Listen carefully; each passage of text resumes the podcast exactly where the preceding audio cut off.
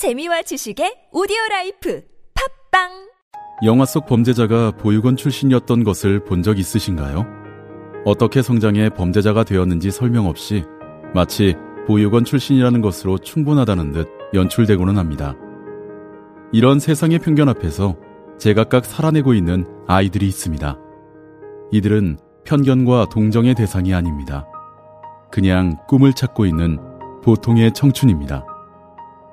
이들이 보다 평범하게 자립할 수 있는 세상을 만들고자 당사자들이 직접 목소리를 높이기 시작했습니다. 18 어른 캠페인을 검색해 주세요. 아름다운 재단. 잡아 잡아 잡아봐요. 잡아 잡아 잡아 잡아 잡아봐. 잡아봐. 취업 창업 잡아봐. 원혜택 잡아봐. 내게 딱 맞는 기회 잡아봐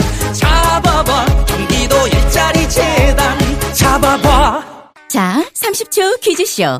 우리나라를 대표하는 매트의 명가는 파크론? 통째로 빨아 쓰는 온수 매트를 만든 매트 회사는 음, 파크론? 매트 위에 전기열선이 없어 전자파에서 자유로운 온수 매트를 만드는 회사는 파크론? 알러지 방지 원단으로 아기 피부에도 안전한 온수 매트를 만드는 회사는 파크론? 가벼운 무게로 이동과 보관이 간편해 누구나 쉽게 사용할 수 있는 온수 매트를 만드는 회사는 아, 파크론! 온수 매트의 프리미엄 파크론.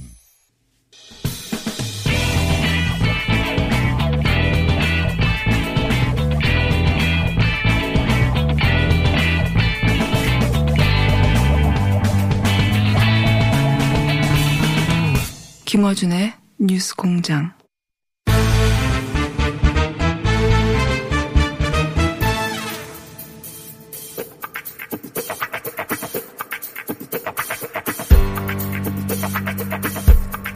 정치 10단 대한신당 박지원 의원 나오셨습니다. 안녕하십니까. 안녕무답니다. 어젯밤에 예. 새벽 3시 반까지 못 잤습니다. 영장 발부 소식과 김정은 위원장 발언도 있었고, 예. 굉장히 많은 사건이 있었습니다, 어제. 예. 왜 저한테는 표창장을 안 보내는가 이것도 생각했습니다. 어디서요? 한국당에서요. 한국당에서. 한국당은 누구나 표창장 주던데요. 자, 어, 영장에 대해서는, 어, 이 사안의 실체를 떠나서 영장은 발부될 가능성이 높다고 해오셨어요. 예. 네, 저는 어둡다고 보았습니다. 예. 물론 건강 상태를 고려하면은 예. 또 사실 일곱 번 소환 조사를 했고 예. 또 관계자들의 지- 진술이 확보돼 있고 증거도 예. 압수수색- 확보돼 있다고 하면은 저는 불구속 기소가 원칙이기 때문에 네. 헌법 정신을 지킬 것 아니냐. 예. 그렇지만은 너무 많은 11가지의 기소 내용은 네. 제가 재판을 받아보더라도 몇 가지는 무죄를 해주고 그 몇 가지로 항상 유죄를 하더라고요. 네. 그래서 여기에서 나는 굉장히 어둡게 본다. 음, 뭐라도 하나. 그렇죠. 좋은. 예. 왜냐하면 판사 도 뭐가 소명 같다고 하지 않고 그냥 상당 부분이라고 아주 두루뭉실하게 두리뭉실하게 했죠. 표현했습니다. 그리고 사실 이 영장 그 심사가 오후 5시 정도 이후에 끝났다고 하는데. 거의 7시간 동안 했죠. 그러면 저녁 먹고 나서 어, 문 12시 반에 지금 이제 나왔는데 문서를 다 볼 시간도 안 돼요, 사실은. 그 안에서.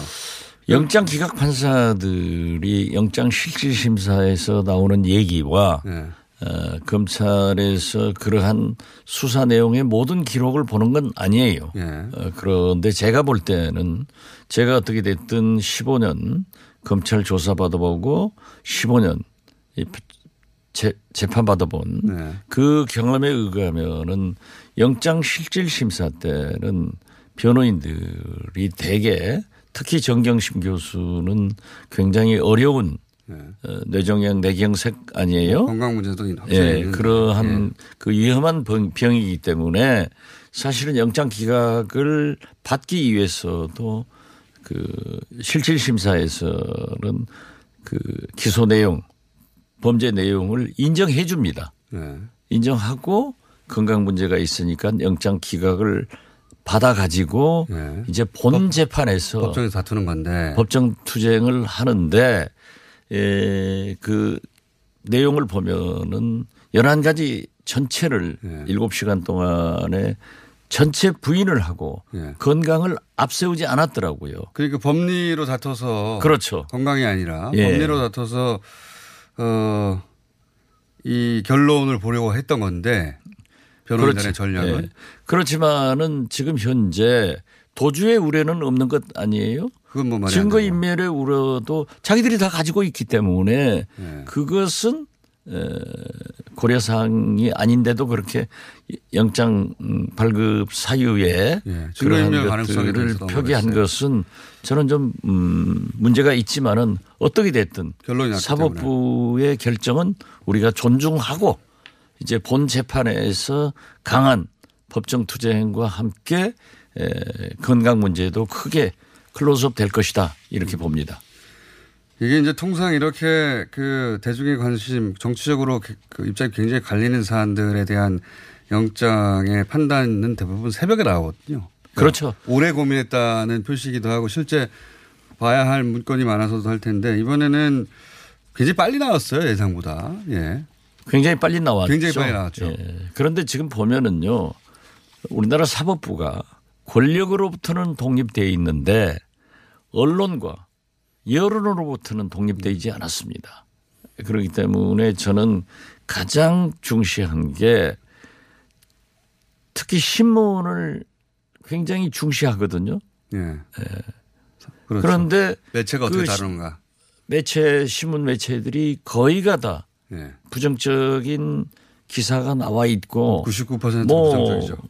한두 개 또 그렇게 명확하지는 않아요. 예. 그래서 이제 본래 이 판사들이라는 게 재판장들이라는 게 TV나 이러한 것을 보기는 힘들고 되게 신문 온라인 여기에서 보는데 그러한 것도 굉장히 영향력을 미쳤을 것이다. 여론도. 예. 예. 전체적으로 여론이 이제 사태 당시를 떠올려 보면 한 4대 6대 4 정도로 사퇴하는 게 맞다. 네. 그렇기 때문에 여론도 어, 이 구속시키는 게 맞는 쪽이 아닌가 하는 그런 뭐 심정적인 영향을 미쳤을 것이다 이렇게 보시는 거죠. 예.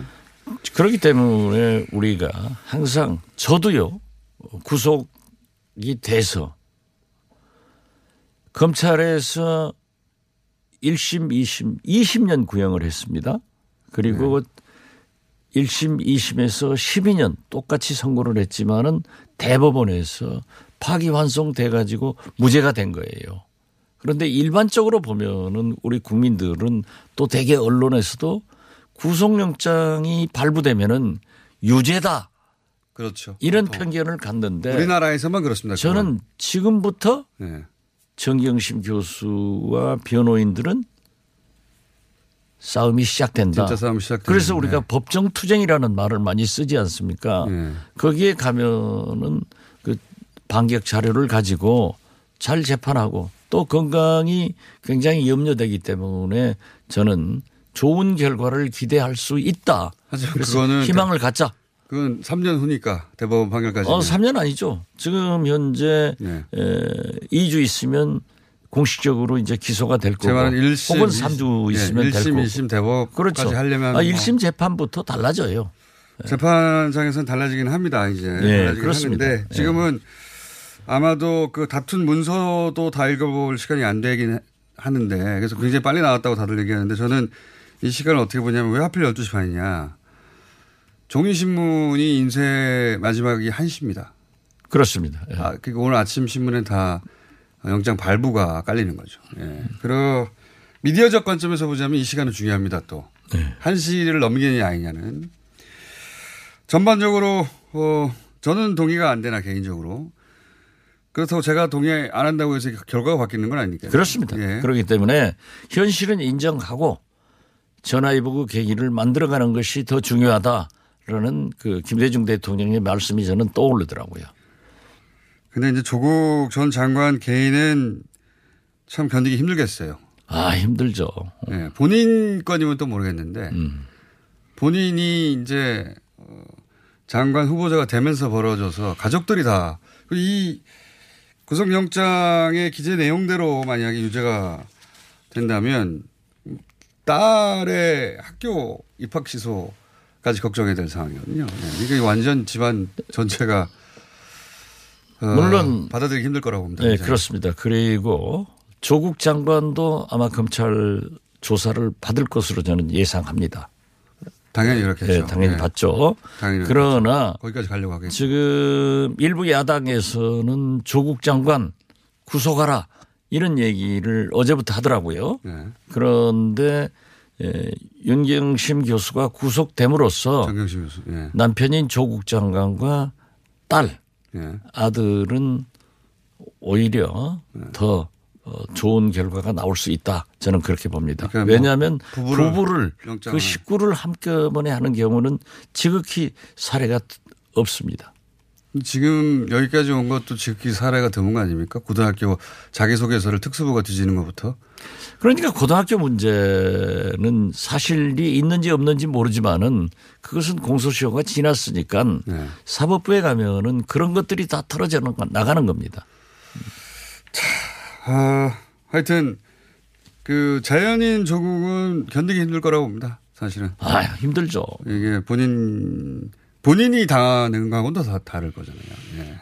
대단히. 그런데 거기 들어가 있는 지금 하루를 자고 지금 제 경험에 의하면은 그 사동에서 네. 일어나서 이제 침구 정리하고 네. 하는 그 정경심 교수는 오히려 홀가분하다. 내가 차라리 이렇게 구속됐으니까 이제 법정 투쟁하겠다. 이런 각오를 하면서 건강을 굉장히 염려하게 될 거예요. 자, 어, 요 사안은 저희가 내일도 다루고 다음 주도 다루고 계속 다룰 사안이라 여기까지 하고요. 개헌 문건에 대해서는 어떻게 보십니까? 이게 뭐 조작된 문건이라는 얘기도 또 보수 지점에서 나오는데. 제가 작년 국정감사 때 저도 그 문건을 가지고 네. 어, 기무사령관이 결제한 예. 그 결제한 복사폰을 가지고 국방부에 항의를 한 적이 있습니다. 예. 물론 자기들은 부인했지만은 완전한 그 결제가 된 예. 그러한 내용인데 예. 지금 이번에 나온 것은 예. NSC가 포함되어 있더라고요. 그렇죠. 예. NSC의 NSC를 통해서. 네, 그러니까 NSC 회의를 가졌다고 하면은 예. 당시 대통령 권한 대행인 음, 황교안 예. 현 한국당 대표의 책임론이 나올 겁니다.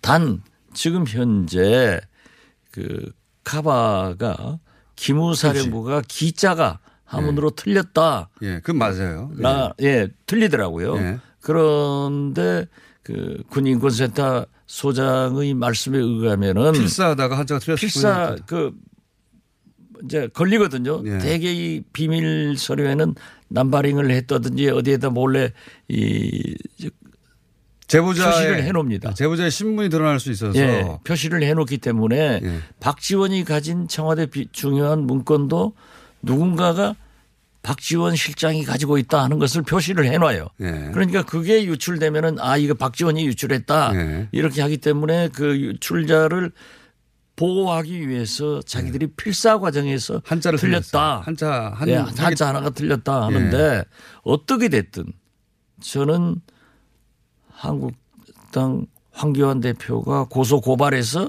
예. 밝히자라고 했는데 군인권센터 소장도 좋다. 제발 고소해서 고발해서 나 좀 조사해라. 예. 그래가지고 밝히자 했기 때문에 이것은 안 밝혀질 수가 없을 겁니다. 그 이제 검찰이 수사하다가 조현천 기무사령관 전 사령관이 미국으로 도피하는 바람에 중지됐는데 아, 그래서 나는 한국당에서 자기 대표를 보호하기 위해서 무슨 표창장을 줬다고 그래서 조한천 전 기무사령관 잡아온 사람 표창장 주나 했더니 패시력이 이만한 국회의원들을 표창장 줬더라고요. 아, 맞습니다. 예.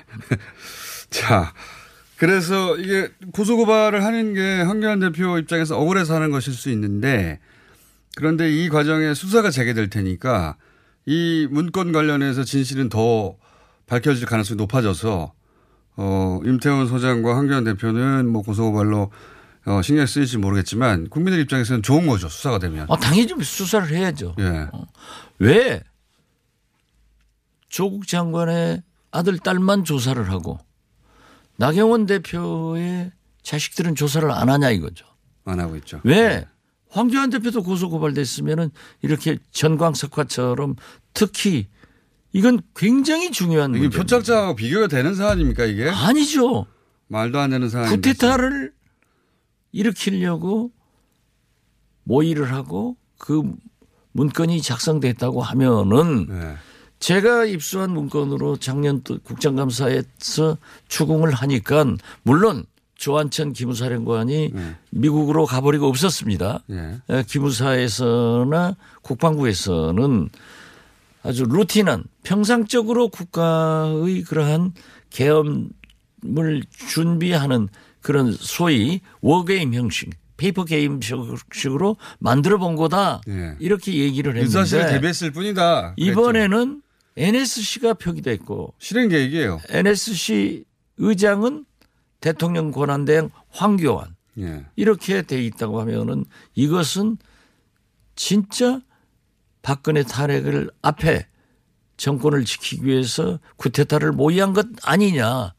그렇기 때문에 중대한 일이기 때문에 반드시 수사로 밝혀내야 된다. 저는 저는, 그렇게 생각합니다. 맞습니다. 이게 동양대에서 봉사활동이 있었니 없었니를 특수부가 20여 명이 투입돼서 밝혀서 영장 청구했는데 지금 이 문건상으로 보자면 친이 구테타를 하려고 했던 어, 그렇죠. 게 진위 구태다라는 게 역사적으로 용납될 일이 아니에요. 그리고 앞으로 네. 우리 군의 명예와 기강을 위해서도 이것은 반드시 조사돼서 밝혀야 된다. 끝까지 밝혀야 되는 그렇죠. 예.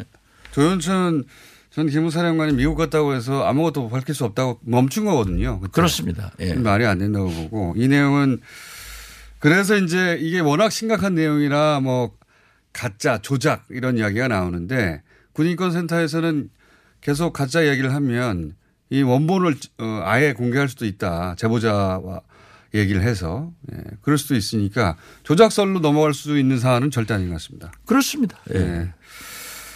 자, 그리고 오늘 정세현 부의장도 나오셔서 이제 짚어주셨는데 이분이야 또 어, 의원님도 전문 아니겠습니까? 김정은 위원장이 금강산 관광에 대해서 어, 이거 잘못된 것이다. 예, 이렇게 시설물도 낙후됐다. 철거하라. 근데 단선 달았어요. 남쪽과 협의하에 뭐 이런 예, 식으로. 부문과 협의해서. 예, 예. 남쪽과 협의. 만약에 정말 당장 철거하고 싶었다면 그냥 철거해버리면 되죠. 그렇죠. 북한은 뭐 이미 예. 금강산 관광의 자산이나 개성공단 자산은 예. 자기들이 몰수해서 동결하고 예, 자기들 거다. 요구를 했는데 왜 철거하라고 하면서 남측 부문과 협의해서 하라. 예. 예. 이건 좀 이상한 거죠. 예. 그런데 어떻게 됐든 예. 지금 현재 위기 위기죠 지금. 북한이 예.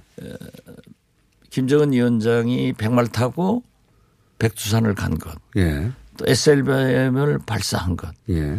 그 사이 지금까지 리설주 여사가 이상하다라고 하니까 함께 예. 금강산에 왔는데 왜 금강산하고 관계 없는 최선이 아, 그 제일. 예. 부상을 함께 왔는가? 역시 전문가들은 그 부분을 보는군요. 언론에서는 그 대목을 다 어, 지나가는데 예. 예, 정세현 정세현 부의장도 그 얘기 하셨고 이런 것을 보면서요. 예. 또 어, 미국에서 예. 트럼프 대통령은 나는 김정인 김정은 위원장과 계속 통화를 하고 있다. 예. 큰 재건이 일어날 것이다. 예. 상상할 수 없는 일을 한다. 예. 이런 얘기를 했는가 하면은 폼페이오 국무장관도 Heritage Foundation에 가서 연설을 하면서 이미 이 과거에 했던 방법의 전략이 아니고 예. 새로운 전략으로 접근을 한다. 예. 어, 이렇게 얘기를 했는가 하면은 트럼프 사위 예. 쿠슈너 예. 이방카 남편이 네네네. 트럼프 정기가 지금 곧 나와요. 예. 거기에서 자기가 어 김정은 위원장이 얘기를 친서를 확정적인 것은 아닌 것 같아요. 네. 어떻게 됐든 김정은 위원장이 트럼프 대통령에게 김정일 아버지 예. 위원장은 핵을 지키라고 했다. 예. 그런 그렇게- 남겼다. 그런 예. 유언을 남겼다라고 했는데 이제 에, 그러나 본인은 어떻게 하겠다. 예. 트럼프 대통령이 잘 얘기를 하니까 폐기를 하겠다. 예. 이러니까는 그 전기에 트럼프 대통령이 김정은 위원장의 새 아버지다. 여기까지 나오더라고요. 예. 아니 그 전기가 나오면 나오겠지만 지금 현재는 그렇게 쿠슈노는 뭐 그- 그런 식으로 생각 알려졌고요. 예. 더 이상한 것은 김정은 위원장이 선임자들이 왜 이런 짓을 했느냐. 네네. 금강산 관광 예, 시설을 이렇게 했으니까 싹 철거해 버려라. 예. 했는데 이 선임자를 일부에서는 김정일 위원장을 얘기하는 것 아니냐. 이건 아니에요. 북한에서는 자기를 선대라고 하지 예. 선임자라고는 하지 않습니다. 만약 선대 김정일 위원장을 부인한다고 하면은 김정은 위원장이 존재할 가치를 잃어버리는 거예요. 그러니까 북한은 선임자라고 표현하는 것이지 선대라고 표현한 게 아니다. 아니다. 선대를 중시하거든요. 한 그렇죠. 가지만 더그 말씀드리면은. 김정은 위원장이 상당한 할아버지 김일성, 아버지 김정일의 그 수령들 예. 통치 사항을 굉장히 바꿔갑니다. 금년 4월 최고회의에서 예. 공업 정책이나 농업 정책을 굉장히 시장 경제형으로 바꿨어요. 예. 사실상 어떤 의미에서 보면은 절대 수령들의 이후는 못 바꿔야 되거든요. 예. 그래서 이러한 변화를 보면은 저는 금강산 행의 문제도 한국과 미국 예. 양쪽으로 강한 메시지를 던진 거고 빨리 하자 해결 예. 이 얘기다. 비록 김정일 위원장이 핵을 지키라고 했다 하더라도 김일성 수령의 농업 경영 정, 농업 공업 정책을 시장형으로 바꾸듯이 예. 이 얼마든지 비핵화 길로 간다. 그렇기 때문에 이걸 나쁘게 보면 할 수 없죠. 그렇지만은 문재인 대통령처럼 이런 와중에도 새로운 문제를 제기해서 희망을 줘가지고 계속 나가야 된다. 저는 그렇게 봅니다. 그 이게 이제 남북 모두에 압박하는 거 아닙니까? 그렇죠. 시한이 5월의 말까지밖에 없어 얼마 남지 않았어. 만약에 이 시한 내에 어 지금 뭐 여러 문제를 해결하지 않으면 그러면 파국이야. 우리는 우리끼리 갈 거야. 뭐 이런 거 아니겠습니까? 그렇죠. 예. 근데 그 안에는 파국으로 가겠다보다는 그 전에 해결하자 하는 메시지가 담겨 있는 그렇습니다. 예.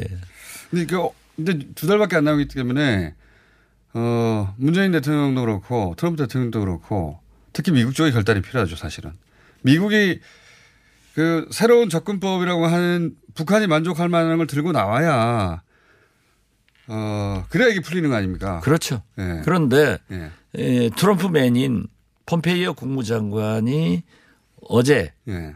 헤리테이지 재단에서 연설한 내용을 보면은 다른 문제를 내놓을 것 같은 아, 다른 그걸 암시했습니다. 다른 제안을 내놓을 예. 것이다. 그러니까 무엇인가 예. 북미. 간에는 정상 간에도 실무 간에도 상당한 대화가 이루어지고 있기 때문에 예. 김정은 위원장은 더 내놓으라고 하려고 금강산에 가서 우리 한국과 미국 예. 문재인 대통령과 트럼프 대통령한테 강한 예. 압박의 메시지를 보냈다. 예. 그래서 최선희 부상을 데려갔고 그렇죠. 최선희 부상은 그 메시지를 가지고 미국하고 또 얘기를 하겠죠 아마도. 네, 그렇죠. 그리고 너희 남쪽 어, 언론 뭐냐 말이지. 이설쭉 그냥 가만 놔두면 자꾸 하니까 보아라 하고 네. 또 보여주기도 하고. 남쪽 언론 대부분이 예. 우리 한국 언론 대부분이 이 기사 요 건을 보도할 때도 지- 정말 부정적으로 보도해요. 아, 저도 어제 아침 라디오를 네. 통해서부터 이 얘기를 계속 한 거예요. 예. 이 행간을 보아라. 그리고 발언 내용을 보면은 이게 아니다. 예. 라고 했는데 저희들한테는 왜 보고 싶은 것만 보고 말하고 싶은 것만 말하느냐 라고 하는데 그러한 의견도 같이 보도를 해 주는 것이 좋을 건데 없더라고요. 없어요. 네. 예. 지면상에 보면 다 부정적이고 금강산 관광은 끝장난 것이고 시설은 다 당장 걷어야 되는 것처럼 보도. 아니 그런데 네. 이 제가 보면은 아니 우리 TBS 대표 그냥 국정감사에 가서 혼났던데 왜 정치 기사 저를 데리고 왔어야죠. 혼났다기보다는 고성을 주고받았죠. 어, 고성을 주고받았는데 아, 김대중 대통령 제가 비서실장 정부 때 보도 허가를 한 거예요. 어? 이, 저 대표한테 저한테 좀 얘기 들으라고 했어요. 그렇게 하고, 어? 이 네. TBS 방송이 엄청나게 들어요. 아니, 네. 전 국민이 목포 해상가 해볼까 2만 2천 원, 1만 8천 원을 다 알아요. 또 여기서 또 그러면서 광고를. 그분들이 저한테도 문자 오고 뭐 답변하면서 교통방송에서 듣고 해상가 해볼까 다뤄 왔다. 진짜 김어준 공장장은 모르면서 엉터리로 얘기하더라. 이거 한다니까요? 뉴스 공장에 커미션 주십시오. 커미션. 광고 커미션. 역시 씨, 그 타이밍을 놓치지 않고 또 광고. 한 가지- 아닙니다. 한 가지만. 아니 나는 예. 이 교통방송이 뉴스 보도 예. 정치 기사를 하는 것은 김대중 정부 때 허가했다는 사실과 함께 예.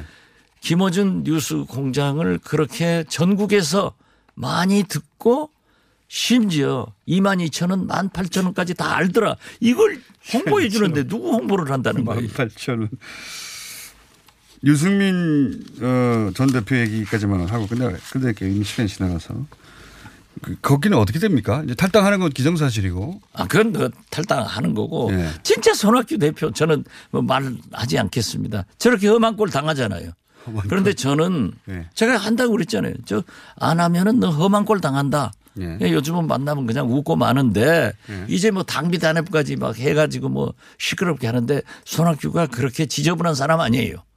그래서 어떻게 된다는 겁니까? 저는 유승민 대표는 저는 보수로서 진짜 제가 인정하시는 분입니다. 예.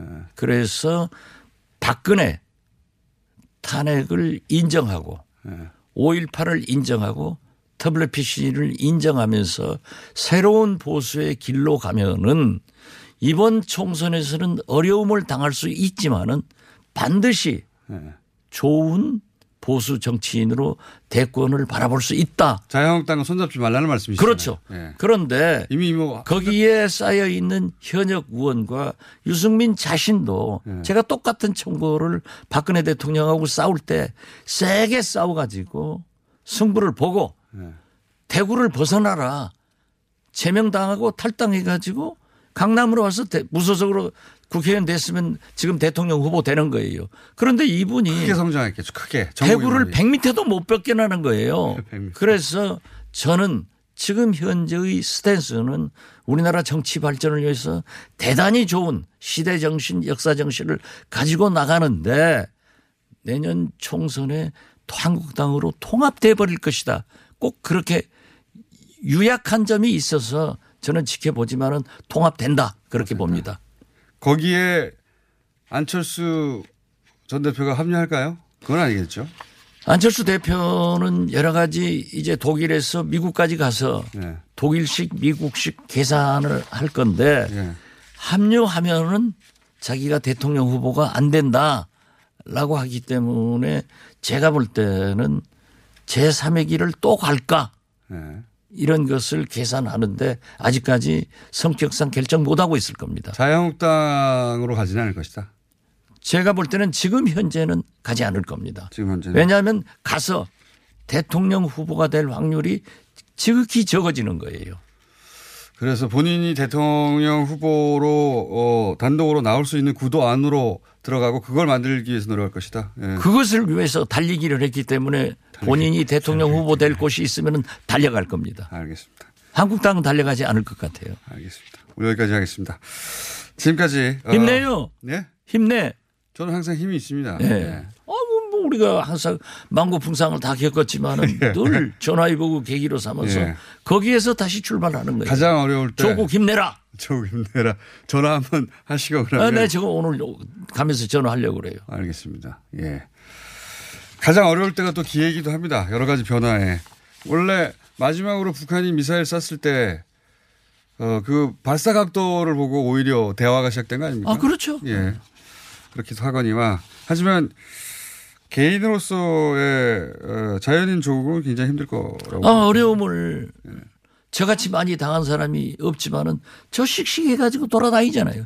힘내야 돼요. 왜냐하면 씩씩하지 않은 경우가 없지 않습니까? 아닙니다. 여기까지 하겠습니다. 네. 대한신당의 박지원 의원이었습니다. 감사합니다. 힘내라. 시더 시더 아빠 발톱 너무 두껍고 색깔도 이상해 이 녀석 그럴까봐 내가 캐라셀 네일 준비했지. 갈라지고 두꺼워진 발톱 무좀이 싹 사라진다고. 미국 판매량 1위 600명 임상 실험을 거친 전 세계 48개국 손발톱 케어 압도적 지배자 캐라셀 네일 2주 후 달라진 손발톱을 경험할 수 있습니다. 네이버에서 캐라셀 네일을 검색하세요. 안녕하세요. 치과의사 고광욱입니다. 태아가 자랄 때 가장 먼저 생기는 기관이 어디일까요? 바로 입입니다. 먹는다는 것은 삶의 시작이자 끝인 것이죠. 100세 시대인 요즘은 치아를 100년 가까이 사용합니다. 그럼 어떻게 해야 치아를 100년 동안 건강하게 관리할 수 있을까요? 바로 올바른 칫솔질과 정기적인 스케일링입니다. 가까운 치과를 방문하시면 치과의사 선생님께 올바른 칫솔질을 배울 수 있습니다. 그리고 1년마다 건강보험 적용이 되는 스케일링 치료 놓치지 마세요. 이 캠페인은 유디치과협회와 함께합니다.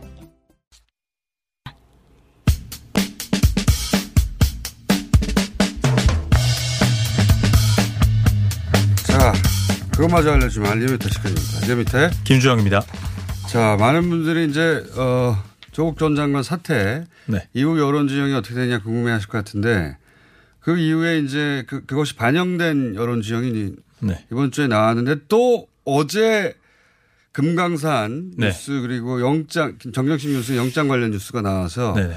이거는 아직 충분히 반영이 안 된 거예요. 그러니까 더 하락할 수도 있습니다. 자, 한번 숫자부터 말씀해 네, 주시죠. 긍정 평가가 0.4%포인트 상승한 45.4%가 나왔습니다. 그에 비해 부정 평가는 1.9%포인트 하락한 50.4%가 나왔고요. 네. 2주째 오름세가 이어지면서 45%선을 유지하고 있고 부정 평가는 50%선을 떨어지면서 긍부정의 평가도 5%포인트로 음. 좁혀졌습니다. 일간으로 제가 봤더니 어느 네. 날은 일간 조사상으로는 대통령 긍부정이 그 역전되는 경우도 있었더라고요. 네네. 그러니까, 그러니까 상승세였던 건 분명한데. 네네. 예. 네, 그, 그 주말 대집회 이후 월요일에는 대통령 지지율이 상승했고 일간 집계로 봤을 때 네. 시정연설이 있었던 화요일에는 40% 후반까지 나오는 그런 결과가 있었는데 아까 공장장께서 말씀하셨듯이 어제 소폭 하락했습니다. 어제 공, 공, 금강산 시설 네. 뉴스 나오고 그다음에 정경심 교수 영장 청구되었다. 네. 그 뉴스가 반영되면서 그 보도가 확산되면서. 예, 네. 상당 정도 하락했어요. 40, 40% 중반까지 떨어졌죠. 그죠? 네네. 그러니까 지난주 같은 경우는 그 어, 어떤 그 조사기관의 보도에 따라서 그 다음 언론 보도가 뭐 진보층이 뭐 이완했다라고 보도가 확산했었는데 저희 조사에서는 오히려 중도층과 진보층이 결집하는 그런 양상을 예. 보였고 금요일에는 뭐 축구 보도랑 그다음 국감 그 보도 확산으로 소폭 빠지긴 했으나 전체적으로는 진보층이 결집하고 중도층이 상당 부분 그 결집하는 그런 양상을 음. 보였습니다. 그래서 이제 그 추세가 쭉 가다가 수요일 날 다시 꺾였다. 예, 어제 전체적으로 보자면 네네. 수요일 날 꺾일 수밖에 없는 뉴스가 많이 나왔죠. 네, 일간 집계로 한3% 포인트 이제 하락하는 네, 그런 결과. 일간으로 크게 떨어진 것이고. 네, 그리고 저희가 시계열로 저희가 네. 쭉 조사를 변곡점을 조사했는데 어 조국 전 장관의 사태로 국면 전환이 일어나고 있는 상황이고 지금은 그 문재인 그 문재인 대통령의 경제 통합 행보 그리고 이 총리의 그 방일로 그 대일 관계 관계 회복으로 지금은 상승하는 그런 국면으로 분석되어지고 있습니다. 자, 상승하는 국면이었는데 이제 어, 제 이야기는 뭐냐면 이 금강산 그리고 영장 네. 관련 뉴스가 아직 이 수치에 반영이 일부만 되었다. 일부만 네, 되었죠.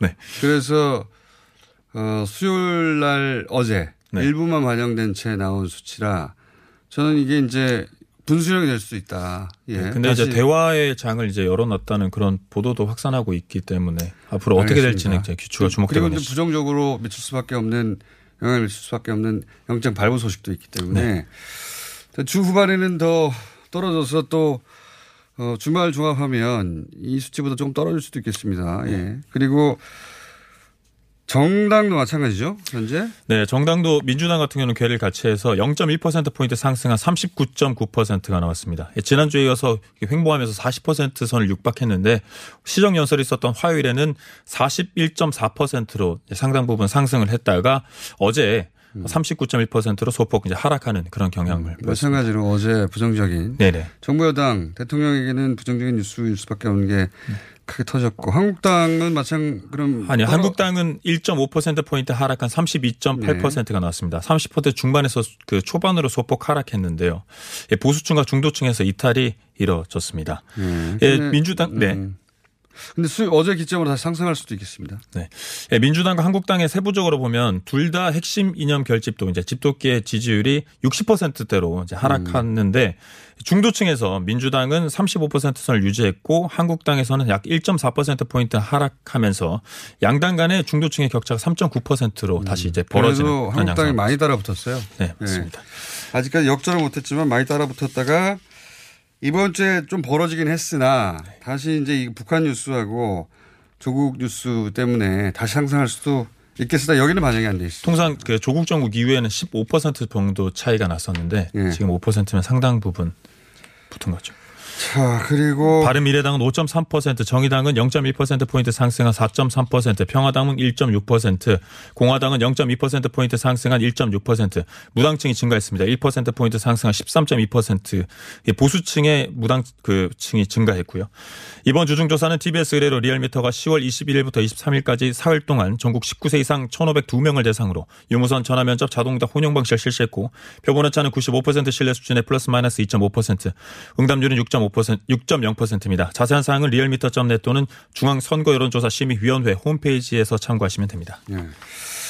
그리고 이번 주에 그것마저 알려주면은 주제를 잘못 정한 것 같아요. 뭐냐면 주제, 주제가 뭐냐면 대통령 시정 연설에 공감하냐 비공감이냐. 근데 수치가 대통령, 네. 대통령 지지율하고. 똑같이 나와버렸어요. 예. 그러니까 시정 내용의 연설 내용 중에 하나를 똑 떼서 조사를 했었어야 되는데 사실 시정 연설 전체를 들어보지는 않거든요, 사람들이. 그러니까 그냥 대통령 지지율하고 거의 똑같이 나왔어요. 네, 지금같이 이런 전국에서는 이런 결과가 그래서 나올 수 있죠. 시정 연설에 대한 공감이 45.8, 비공감이 49.6. 대통령 지지율하고 똑같지 않습니까, 음. 예. 지금? 완전히. 네. 0. 오차, 몇 오차 퍼센트. 범위 내에서 네, 팽팽하게 나왔다. 네, 똑같다. 그래서 그런 결과가 이거는. 주제를 잘못 정했다. 시정 연설에 한 꼭지를 따서 조사했어야 되는데 그냥 대통령 지지율을 다시 한번 조사한 것이다. 현재 그렇습니다. 예, 그래서 길게 얘기하지 않겠습니다. 이게 왜 뭐야 0.23%밖에 차이 안 나는 똑같잖아 완전. 그렇습니다. 예, 맞습니다. 그래. 지금까지 1년미터의 김주영이었습니다. 감사합니다.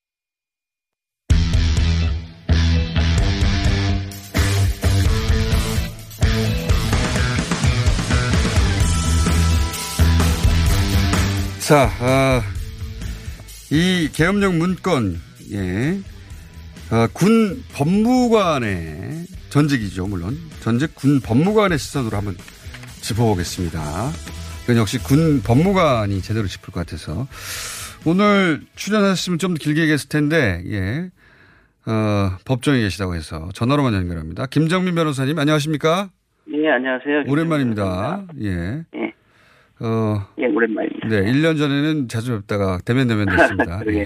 근데 다시 문건이 나왔네요. 우선 그 전문가가 보시기에 이 문건이 이전과 이전 문건과의 가장 결정적인 차이는 뭡니까? 이제 이전 문건에는 그 취지가 좀 불명확했거든요. 근데 이번에 공개된 문건을 보니까 이제 이게 보고서 형식을 좀 갖추고 있는 거죠. 음. 핵심이 뭐냐면 현 시국은 비상계엄 선포 외에 다- 답이 없다. 네. 그러니 준비를 하자. 이게 이 문건의 핵심이죠. 시국을 대비하자. 예. 네, 그렇죠. 그래서 1페이지에 가장 큰 차이가 뭐냐면 1페이지 제일 하단에 보면 이번에 공개된 문건에는 국가 비상사태 조기 안정화를 위한 비상계엄 선포 필요성 대두 이렇게 확실히 못을 받고 있거든요. 예. 근데 이제 작년에 공개된 문건을 보면 첫 페이지가 어떻게 돼 있냐면 어, 군 차원의 대비가 필요하다. 그러니까 이제 시위가 악화되면 혼란이 가중되고 국가 안보 위기를 초래할 수 있으니 군 차원에서 대비를 하자. 예. 특히 좀 애매모호한 표현을 써놨는데 예. 이번에 공개된 문건에는 의도를 명확하게 했죠. 음, 이게 맞습니다. 비상계엄을 필요하니까 준비하자 이렇게. 그리고 날짜가 구체적으로 나오죠. 예. 그렇죠. 이제 3월 탄핵 결정 이틀 전부터 이제 2차 계획을 착수하자라고 또 못 받고 있고요. 3월 3일까지는 계획을 완성하자. 뭐 이런 얘기도 나오고. 예. 1차 계획인 거죠, 그게. 그러니까 예. 기무사가 주도하는 1차 TF팀. 그리고 이제 이 문건에서 제가 주목하는 건 뭐냐면, 에, 이게 이 문건만 가지고는 계엄을 시행하기는 좀 부족하거든요. 그렇죠. 그래서 보다 구체적인 계획을 누구한테 맡기냐면 이 문건에 보면 예.